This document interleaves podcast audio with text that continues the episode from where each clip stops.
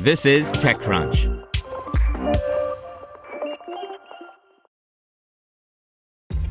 This episode is brought to you by ShipStation.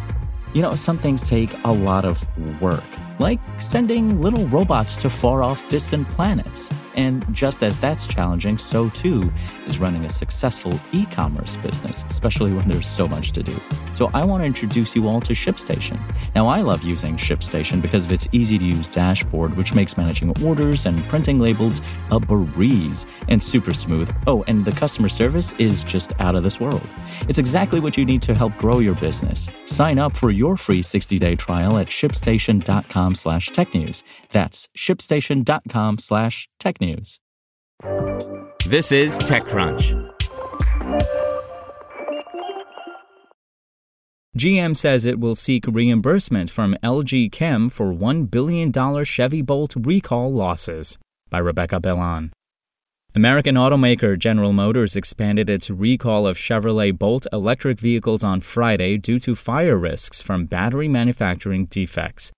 The automaker said it would seek reimbursement from LG Chem, its battery cell manufacturing partner, for what it expects to be $1 billion worth of losses. Following the news of the recall, the third one GM has issued for this vehicle, LG Chem shares fell by 11% on Monday, and its stock price lost $6 billion in market value. GM's shares were down 1.27% at market close. This isn't the first time LG Chem's batteries have resulted in a recall from automakers. Earlier this year, Hyundai recalled 82,000 EVs due to a similar battery fire risk at an estimated cost of about $851.9 million. Hyundai's joint battery venture was with LG Energy Solution, the specific battery unit of LG Chem, which is preparing for its initial public offering in September, but experts say the IPO could be delayed due to the recall cost. GM's investigation into the problems with its batteries found battery cell defects like a torn anode tab and folded separator. The recall comes a week after a fire involving a Volkswagen AG ID3 EV with an LG Energy Solution battery.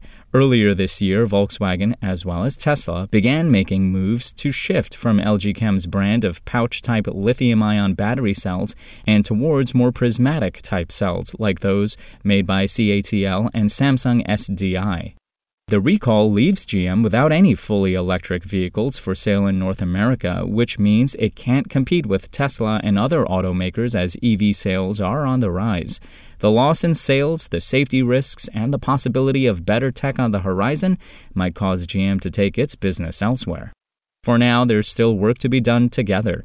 GM said it will replace defective battery modules with new modules in the Chevy Bolt EVs and EUVs, which it says accounts for the $1 billion in losses. This is on top of the $800 million GM already is spending for the original Bolt recall last November. Battery packs are the most expensive components of the electric vehicle, on average costing about $186 per kilowatt hour, according to data from energy storage research firm Cairn ERA. GM pays about $169 per kilowatt hour, and the Bolt has a 66 kilowatt hour battery pack. LG Chem and GM did not respond to requests for comment, so it's not clear whether the two plan to move forward on plans announced in April to build a second U.S. battery cell factory in Tennessee. The joint venture, dubbed Ultium Cells, would aim to produce more than 70 gigawatt hours of energy. Spoken Layer. Want to learn how you can make smarter decisions with your money? Well, I've got the podcast for you. I'm Sean Pyles, and I host NerdWallet's Smart Money Podcast. Our show features our team of nerds, personal finance experts in credit cards, banking, investing, and more.